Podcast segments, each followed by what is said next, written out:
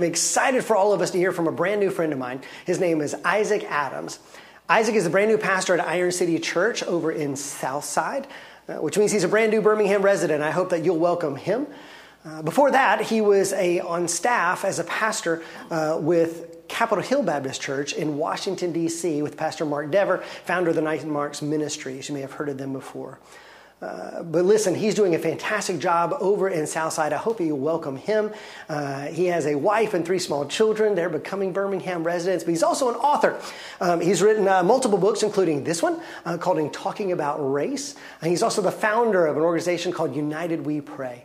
Uh, listen, I am excited that the Lord has brought Isaac here to Birmingham, and I'm excited for him to become a friend to us. And so, will you join me in welcoming Isaac Adams?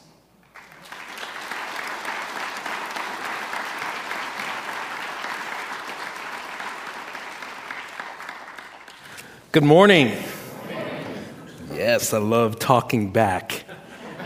If you're encouraged by any point in the sermon, you feel free to say amen loudly, okay?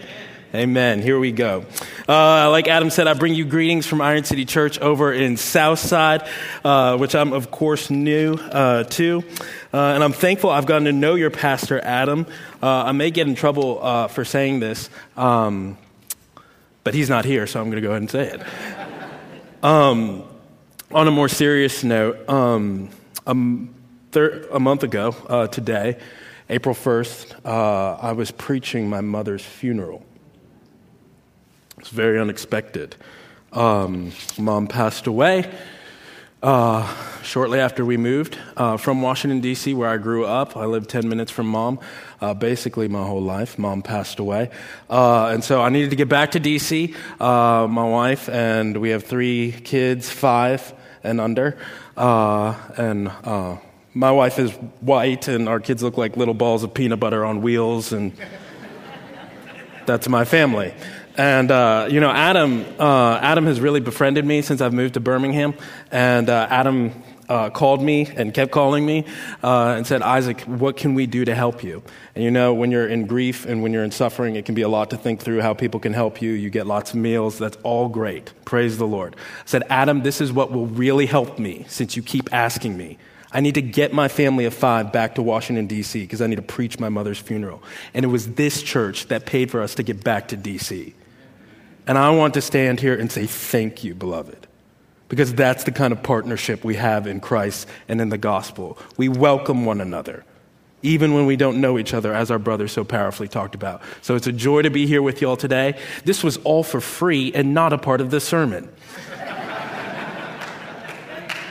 so. Uh, yes, uh, let me pray and we'll really start the sermon, all right? Let's pray together. Father, we thank you for your word. Our request is simple that you would open our hearts to your word and your word to our hearts. We pray this in Jesus' name. Amen. Who are you? It's a question we often ask. Uh, we ask it at the popular level. Uh, we follow people on Facebook and Twitter uh, so that we can see who they are. Uh, we ask it at the individual level too. In good times, we might meet an intriguing person and think, hmm, who are you?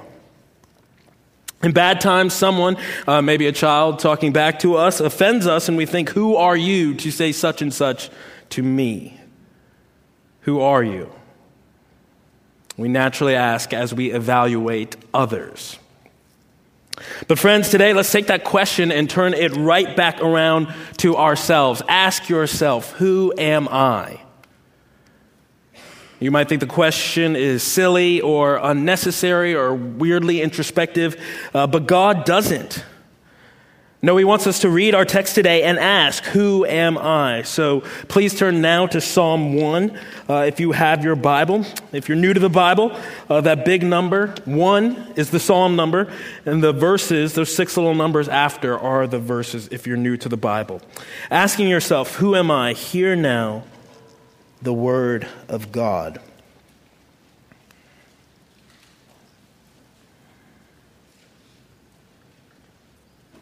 It says, Blessed is the man who walks not in the counsel of the wicked, nor stands in the way of sinners, nor sits in the seat of scoffers, but his delight is in the law of the Lord. And on his law he meditates day and night. He is like a tree planted by streams of water that yields its fruit in its season, and its leaf does not wither. In all that he does, he prospers. The wicked are not so, but are like chaff that the wind drives away. Therefore, the wicked will not stand in the judgment, nor sinners in the congregation of the righteous. For the Lord knows the way of the righteous, but the way of the wicked will perish. Psalm 1 almost sounds like a parable or a proverb, doesn't it? We're not sure who wrote this first psalm and when, but it serves as the gateway to the book of Psalms. Uh, it establishes the theme of the entire Psalter. That's what the book of Psalms is called. And the theme of Psalm 1 speaks of instruction for holiness and for happiness. And the psalm speaks of the way of the righteous, the blessed who love God, and because they love God, they love the, his word, and so they submit to it. Unlike the wicked, they obey it. Well, that's a summary and 30,000 foot view of the psalm, but as we dive into the psalm, we'll see it really breaks down nicely into two sections verses 1 to 3 and verses 4 to 6. So if you're taking notes, our outline will follow this breakdown. So we'll look at the first section first, verses 1 to 3, and then the second section, verses 4 to 6. And we'll ask ourselves a question for each of these sections. And these secondary questions will help us answer our larger question Who am I? Okay, so question verse for verses 1 to 3 to ask yourself is this Am I blessed? Am I blessed? Question or point number one Am I blessed? In verse 1, we meet this man or woman. That word man represents a godly person, represent, regardless of gender. And this person is blessed. By blessed, blessed, the psalmist doesn't merely mean a person who has nice things. No, he means this person is truly happy. And not just happy in the way we often use the word, referring to an emotion that comes and go, goes. No, the psalmist means happy in the sense that the man has a sturdy satisfaction and growing pleasure in God. Uh, regardless of his circumstances, the blessed person is in a state of well being because he, know, he has known and is still knows God's favor. Friend, can you imagine your happiness not being controlled by your circumstances? After all, how is it that someone like the Apostle Paul could be in jail and write such a happy letter like Philippians? Beloved, can you imagine your happiness being beyond the reach of your circumstances? This can be the case for those who know God's favor. And how does one who knows God's favor act? They act rightly, righteously. Uh, he does not walk in the counsel of the wicked, nor stand in the way of sinners, nor seat in the sit of seat sit in the seat of scoffers. Those words, counsel the wicked, sinners, and mockers or scoffers, they're all meant to describe the unrighteous. Friends, for God, there is a clear difference and a great difference between the right way to live and the wrong way. But is living righteously as simple as doing good things? Is it as simple as ignoring people who we think are wicked? You know, we don't talk with them or ever stand with them. Uh, you know, Easter just came and went. Uh, as Adam said, I was, I'm from Washington, D.C. Uh, moving to the South, I've learned that Easter is different down here. Uh, Easter meal is different. There were police literally directing traffic at the Honey Baked Ham Company. I've never seen such a wonder in my life. But you know, is being righteous uh, as simple as a family member offering you advice at the Easter meal and saying, Sorry, I'm righteous. I can't listen to the counsel of the wicked. Well, no. All people are made in God's image, and so we're called to love others, to respect them, and do good to them. God's people are called to be those who are in the world, but not what? Yes. So in verse 1, the psalmist is saying, The blessed man is the person who is not fundamentally characterized by evil actions and wicked company. Uh, he's not saying this, uh, the blessed man is perfect. No, we all sin. I hope this isn't an encouragement to you. I'm going to say this to my church later today. Holiness is not marked by the absence of sin so much as it's marked by the hatred of sin. Holiness is not marked by the absence of sin so much as it's marked by the hatred of sin. A lot of you are fighting sin I trust, but some of you are discouraged because you've not yet got, gotten rid of that specific sin in your life, whatever it may be. I get that. But, brother, sister, hear me. The fact that you want to get rid of that sin is its own victory. The old you will used to be fine with that sin, but now you want to get rid of it. Praise the Lord. So the blessed is not the sinless person, but the person who yearns to be. Sin, of course, is doing what we want instead of what God wants. Kids, that's how I define sin. Sin is doing what we want instead of what God wants. But the blessed are those who are saddened by their sin, who turn from it. Uh, I trust this sounds familiar as y'all recently did a series on repentance. Uh, the blessed do not repent ultimately for, th- for themselves, but out of love for God and to the glory of God because they know what God has done for them. As we sang at the top of the service, I sing because of what you have done for me. So, my friend, if your Christianity never challenges, the way you live, or the people and things you pursue and surround yourself. Friend, you may have simply made up your own religion. God calls his people to abstain from evil. That's what holiness is in its most basic sense cleanliness from impurity. Now, Paul tells Christians to flee evil desires and pursue righteousness. And friends, that pursuit is hard. Uh, many of you who have been walking with the Lord for years now know it's hard to be a Christian, isn't it? It's hard to fight temptation. Our passions still rage and war within us, James and 1 Peter say. And that's why we can appreciate so much the warning of verse 1 in our psalm. Do you see the progression of verbs? I want you to look at this. When I was a teenager, this struck me for the first time. This is when I really got into the Bible. These progression of verbs walk in the counsel of the wicked, stand in the way of sinners, sit in the seat of scoffers. Isn't that how sin works? You think a little can't hurt. So you walk with it and those who enjoy it. But before long, you're stuck standing in your sin. It's harder to throw off. And suddenly you look up and you're sitting rooted in your sin. I wonder if you're sitting in sin this morning.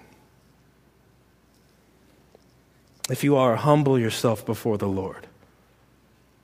Confess to God.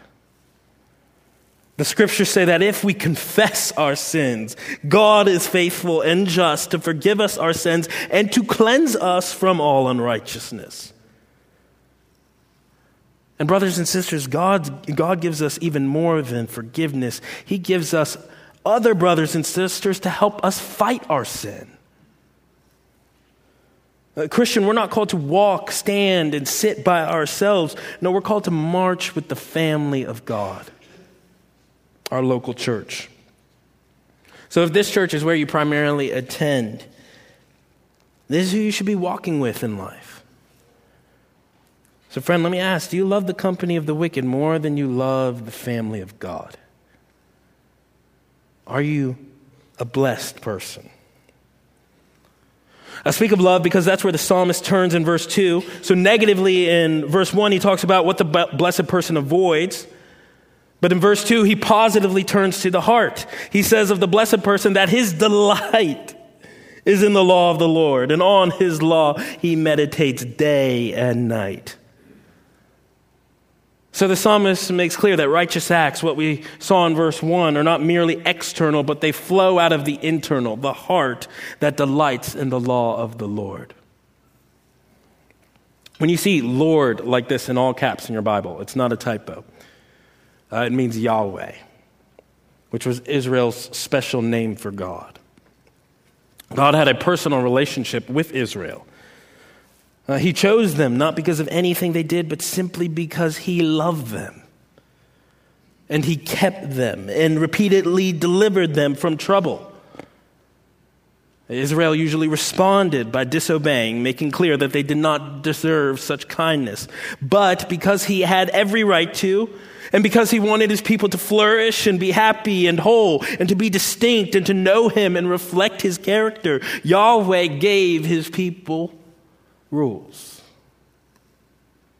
specifically through his servant Moses. Rules like the Ten Commandments and other laws that Moses received and kept in the Torah, or the Pentateuch, which are the first five books of the Bible. Uh, the Pentateuch was the psalmist Bible at the time. It's the law of the Lord that verse 2 is, t- is talking about. And the psalmist says the blessed man wants to obey these divine laws. Uh, he wouldn't want to out of his own natural will, but because he has known God's favor, the righteous person treasures the words of God, not the words of the wicked. His appetite has been transformed. Now, that's how you can tell someone has been truly converted, that they've been made new. They want things that they didn't want before and that no one naturally wants. Uh, imagine a toddler saying, Yes, mom, dad, give me broccoli. I'd be like, something supernatural is happening here. When we're talking about delighting God's word, you better believe we're talking about supernatural delight. And those who delight in God's word trust that more blessings come from obeying it. Uh, by grace, they understand that a holy life is a life that follows God's instruction and that a holy life leads to a truly happy life. Uh, this may seem so backward to us because we live in a world that never associates happiness with obedience. Nevertheless, the blessed person studies God's law. He meditates on it how often? Day and night. Mentioning those two ends of the spectrum, day and night, it's a Hebrew poetic technique that suggests day, night, and everything in between. The blessed meditate all the time in bright seasons of life and in dark seasons of life. The blessed person is joyously devoted to God's word. Are you a blessed person? Let me be crystal clear. The righteous actions we're speaking of, like delighting in God's word, do not make you right with God. No, they flow out of a heart that has already been declared right by God. A heart that knows God's favor is a gracious gift, not a reward for any good thing that a person has done. So, my brothers and sisters, do you delight in reading and obeying your Bible? Or has reading what God says become boring to you? Mundane. It so often can in the Christian life. Friends, if we're honest, Bible reading is hard, isn't it? The Bible is hard to understand sometimes. Many of us have families, doctor's appointments, funerals, just or just plain old fatigue. Uh, maybe you're thinking, I haven't read my Bible all week, much less once a day. And sometimes encouragements to read God's word sound like encouragements to blind faith, you know, just read the Bible and be quiet. Brothers and sisters, what should we do when we're discouraged in our Bible reading? Well, we remember that God didn't save us because we read the Bible perfectly, but because of His grace. We remember that we need not expect a feeling of euphoria every time we read the Scriptures. We remember that we can't calculate all the things that God is working out in our lives when we read His Word. I've heard it said that God is doing 10,000 things in your life. You can see maybe three of them. Or think of it like this you know, when you're flying on a plane and, uh, you know, the air, uh, the, the stewardess uh, goes through the little spiel and they talk about how the oxygen mask will drop down and oxygen is flowing don't worry, passenger, oxygen is flowing even if the mask doesn't inflate. The bag doesn't inflate. The same is true of our Bible reading, beloved. Even if you can't see anything happening, oxygen is flowing. So read the Bible. Breathe in the word of life. When we're discouraged in our Bible reading, we ought to keep reading Scripture and building our knowledge of God because that's what helps fuels our love for God. And we do so by moving forward one foot of faith in front of the next and continuing the work of reading our Bibles. Beloved brothers and sisters, it takes work to read our Bibles. Joy and delight in God do not come naturally. They require sacrifice, commitment, and work. But then again, doesn't every relationship we value require those same things? Verse 2 shows us that delight in our God requires work. Look back at it. Uh, the righteous man delights in the law of the Lord. He does what? He meditates day and night. It's the meditation that fuels his delight. But I fear meditation is a lost discipline in the Christian life today. One of the results of the fall can be laziness and a mindset that says something easy is good and something hard, like meditating, is wrong.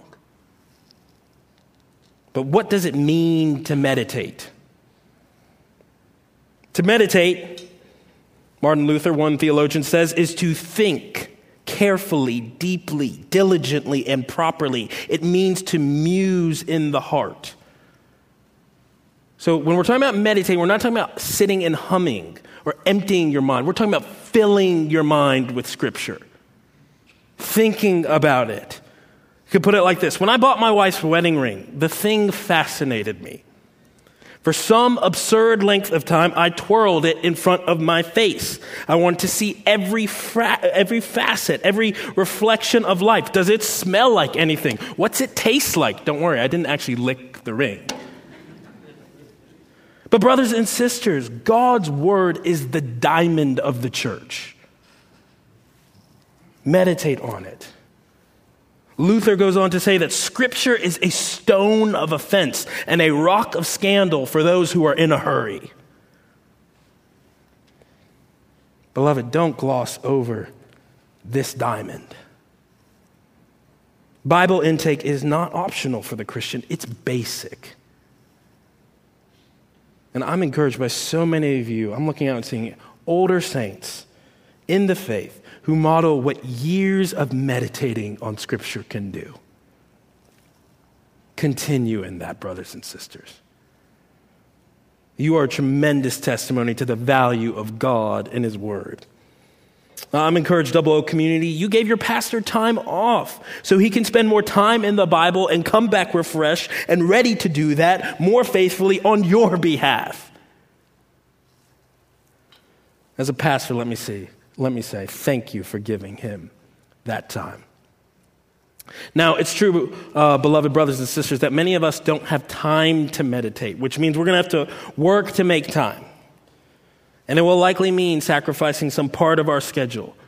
It might mean some creativity, like listening to a sermon as we drive to work. Moms with young kids, that's my wife. Might mean just writing a Bible verse, putting it on an index card, putting it right above the sink as you do dishes. You know, you can just take one verse, whatever it is. You don't have to read a thousand verses in a private prayer closet to meditate. So look at Psalm 1. There are six verses. You could take one verse per day and ask who, what, when, where, why, and how of that verse. Who is the blessed? Why is he blessed? And run off with the text. That's all I'm doing with the passage today. I'm asking questions, seeing what it says. We can meditate on verses 1 and 2 longer, but we do need to move on. Verse 3 describes what this blessed, righteous person is like. Such beautiful imagery here. This one who delights in God's word is like a tree planted by streams of water. So this person is firmly established. He's rooted like a tree. The water close to him nourishes him, shown in the fact that his leaf does not wither. And his nourishment is shown in what the tree produces fruit. Fruit. In the Christian life, good fruit is evidence that God is at work in you. In Matthew 7, Jesus said, Every good tree will produce fruit. And he had in mind this blessed person. And as I reflect on trees that bear fruit, I think of how that fruit is a blessing to others right? We like apple trees because we like apples. To say it differently, your fruit isn't simply between you and God. No other people also benefit from the fruit that God produces in you as you grow in conformity to His Word. So, when you read in your Bible that you should serve one another, and you do that in faithful obedience, your Bible reading benefits others. You're like an apple tree, dropping apples for those around you to feast on. To put it simply, people around godly people prosper. So look around you and ask yourself who am I prospering?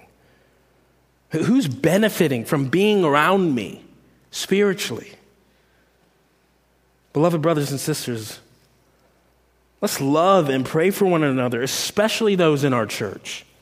I mean, what a prayer Psalm 1 is for someone else. You can meditate on this text by praying, Father, help my husband to delight in your law. Push my deacons to meditate on it day and night. Keep my sister from walking in the counsel of the wicked. Make my grandson, especially if he's particularly lost, like a tree planted by streams of water so that he or she may not wither.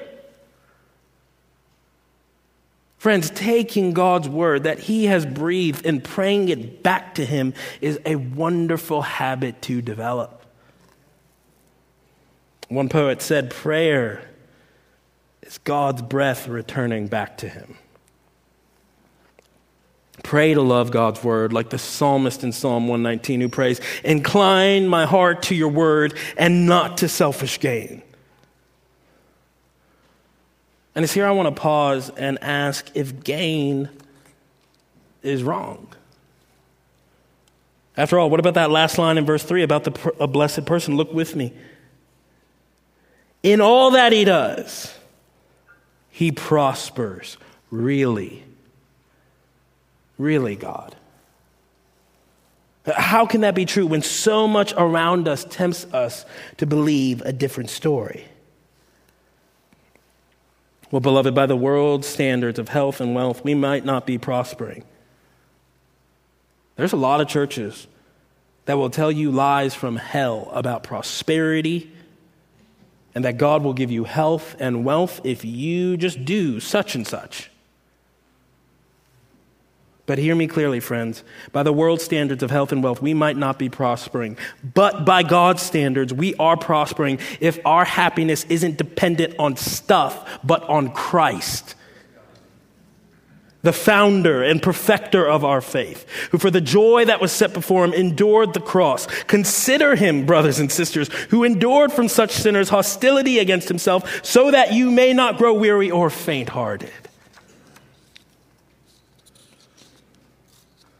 But before we consider Jesus further, I want to move on to verse 4, which brings us to the second section of this psalm. Second section. The question for this section, verses 4 to 6, is this Am I wicked? Question or point number two Am I wicked? The scriptures are clear. All people have sinned and fallen short of the glory of God. But God, by his grace, has counted some as righteous.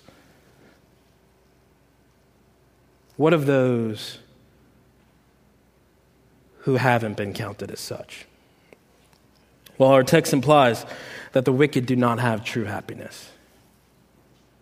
They do not submit to God's word out of love for God. Uh, they walk in their own counsel, stand stubborn in their own ways, and try to sit on the throne of their own lives and rule them. They don't truly delight in God's law, but sin day and night. They're not planted by streams of water, they wither. Now, verse 4 explains their state simply by saying they are like chaff that the wind drives away. Now, the psalmist agrarian culture uh, would have naturally understood this farming simile. Before I moved to Alabama, I lived in Washington, D.C. I'm a city boy, so farming talk is foreign to me. But I trust that y'all know that chaff and husks are the straw that get removed when, th- when farmers are threshing wheat. In other words, the chaff is the bad part, the utterly useless part of a harvest. Unlike the firmly rooted tree of verse 3, chaff has no rooting. And that's why when the farmers throw the threshed wheat in the air, the breeze drives it away. Uh, like our first parents, Adam and Eve, after they sinned in the garden, the wicked are driven away from true blessedness because of their evil works. And a strikingly similar passage to Psalm 1, Jeremiah 17, another good passage to meditate on. Jeremiah says that the heart is deceitful above all things and desperately sick. Who can understand it? I, Yahweh, search the heart and test the mind to give to every man according to his ways, according to the fruits of his deeds. Friends, notice that fruit can be good, like it was in our first section, or bad, like it's implied to be in our second, section. And God is the fruit evaluator. An evaluation, judgment, is exactly what we see in verse 5 of Psalm 1. What is that there for? Therefore. Well, it's there to mark the transition to the conclusion of the psalm. It's there to say, because the wicked have no rooting. Verse 5, look with me. The wicked will not stand in the judgment, nor sinners in the congregation of the righteous. Why? Verse 6, for, or because Yahweh knows the way of the righteous, but the way of the wicked will perish. Brothers and sisters, we will all appear in Yahweh's courtroom, not as those who pronounce judgment, but as those who will be judged. The wicked will not make it through this judgment. They'll be cast to that place of eternal unrest, hell. Uh, left to our own, none of us will stand in the congregation of God's people, the righteous, because none of us are righteous. So the question is, how do we become righteous in God's sight? Friend, we turn from our sin and trust in the one who was righteous, Jesus Christ, the Son of God. Though Jesus walked among the wicked, stood in the way of sinners, and took the mocking of scoffers when he came to this world, though he was tempted as we are, he never gave in to temptations because he delighted in God's law perfectly. The law is what Jesus quoted when he fended off Satan's temptation in the wilderness. So you remember, Israel in the Old Testament went through the wilderness and failed. Jesus went through the wilderness and succeeded. Friends, you can read Matthew 4 about that this afternoon. Jesus, Jesus, Jesus is the most glorious picture of what the blessed man of Psalm 1 looks like. We are not. Uh, we should have been on that cross because, like Adam and Eve, we took the fruit. But praise God, Double Oak Community Church, that Jesus is the one who climbed the tree. Friends, instead of being like a tree planted by streams of, live, uh, streams of water, Jesus actually hung on that Roman tree as water streamed from his side. Jesus, the perfect one, withered as the unrighteous on the cross. He, the righteous one, lost everything so that we, the wicked, might prosper. Friends, on the cross, Jesus drank the bitter cup so that we might drink God's blessing. We, weak little trees, can't even save ourselves with our own fruit, but the fruit of Jesus' tree would prove enough, sufficient to cover the sins of all who would trust in him.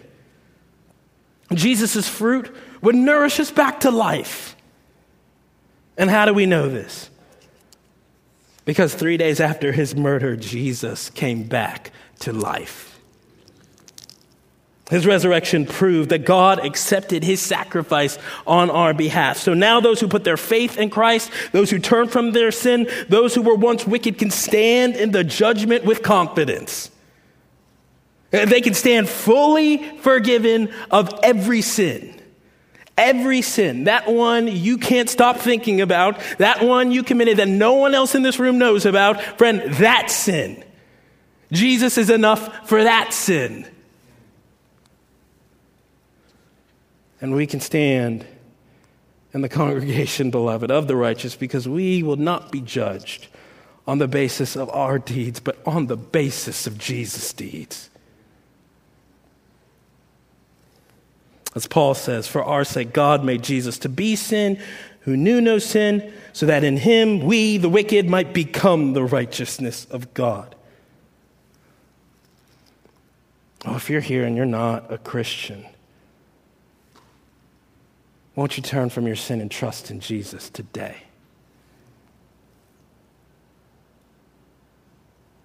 Friend, take this news. Be freed from and forgiven of your sins.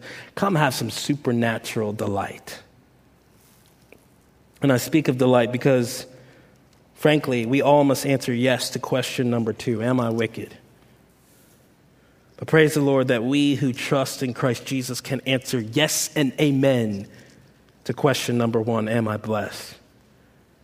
Because we know Jesus is our righteousness. Amen?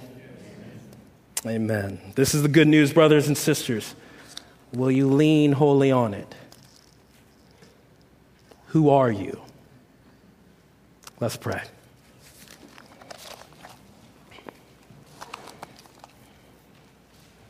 Father, we pray asking you to search our hearts honestly, to convict us of sin. Lord, what we have not, we pray that you'd give us.